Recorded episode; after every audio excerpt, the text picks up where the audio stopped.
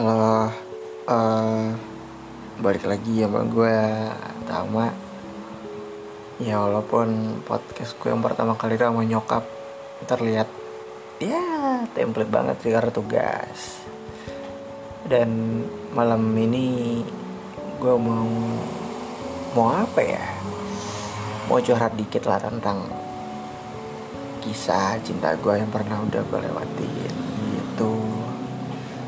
jadi uh, kalau bisa dibilang kalau lu udah berani nyatain perasaan ke seseorang perempuan ataupun laki-laki berarti di sisi lain lu udah berani bertanggung jawab atas rasa sakit yang bakal lu terima nanti gitu loh.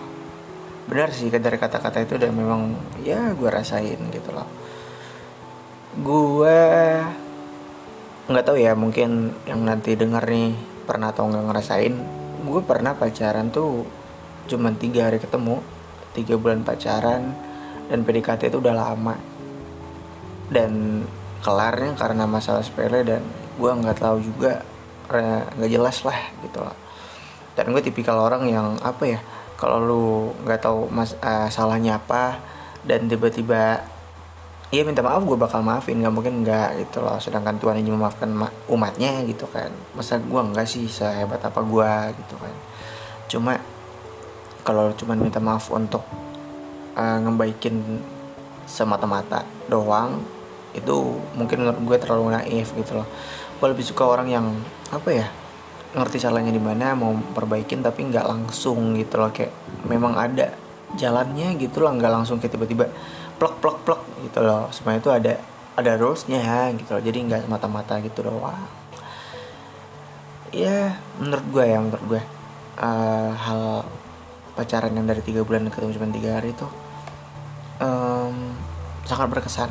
Sangat sangat berkesan. Nggak tau nggak tau kenapa kayak cuma tiga hari ya. Lu bayangin cuma tiga hari tapi semuanya itu udah gue rasain kayak dari ke jalan ke mall di motor naik ride makan bareng jajan bareng gitu loh.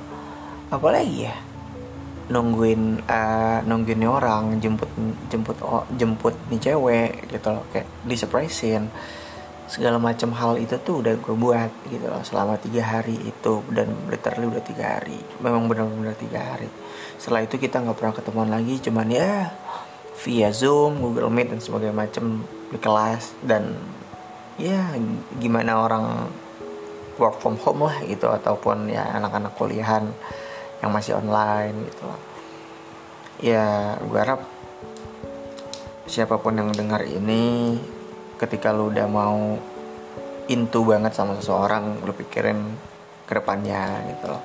Ya walaupun terlalu naif sih menurut gue kayak udah mau mikirin ke depannya. Cuma emang itu yang harus lu pikirin karena lu nggak bisa uh, hari ini lu bilang cinta sayang tapi besok lu udah bilang enggak gitu loh nah itu yang harus lo pikirin dan konsekuensinya lo harus udah tahu gitu loh. Ketika lo menyatakan rasa sayang dan cinta lo ke orang ke seorang perempuan ataupun laki-laki lo juga harus siap. Kalau misalnya dia tiba-tiba gue udah nggak sayang lagi ataupun gak suka lagi sama lo mau apa pun itu alasannya ya ya udah gitu loh. Berarti lo harus siap menerima itu. Dan kalaupun nggak baik-baik gitu loh, dan lo yang benar berarti ya bersyukur aja. Lo udah jauhkan sama orang-orang kayak gitu gitu loh jangan sampai lu yang kayak gitu. Karena gimana ya karma itu memang berlaku bro gitu loh.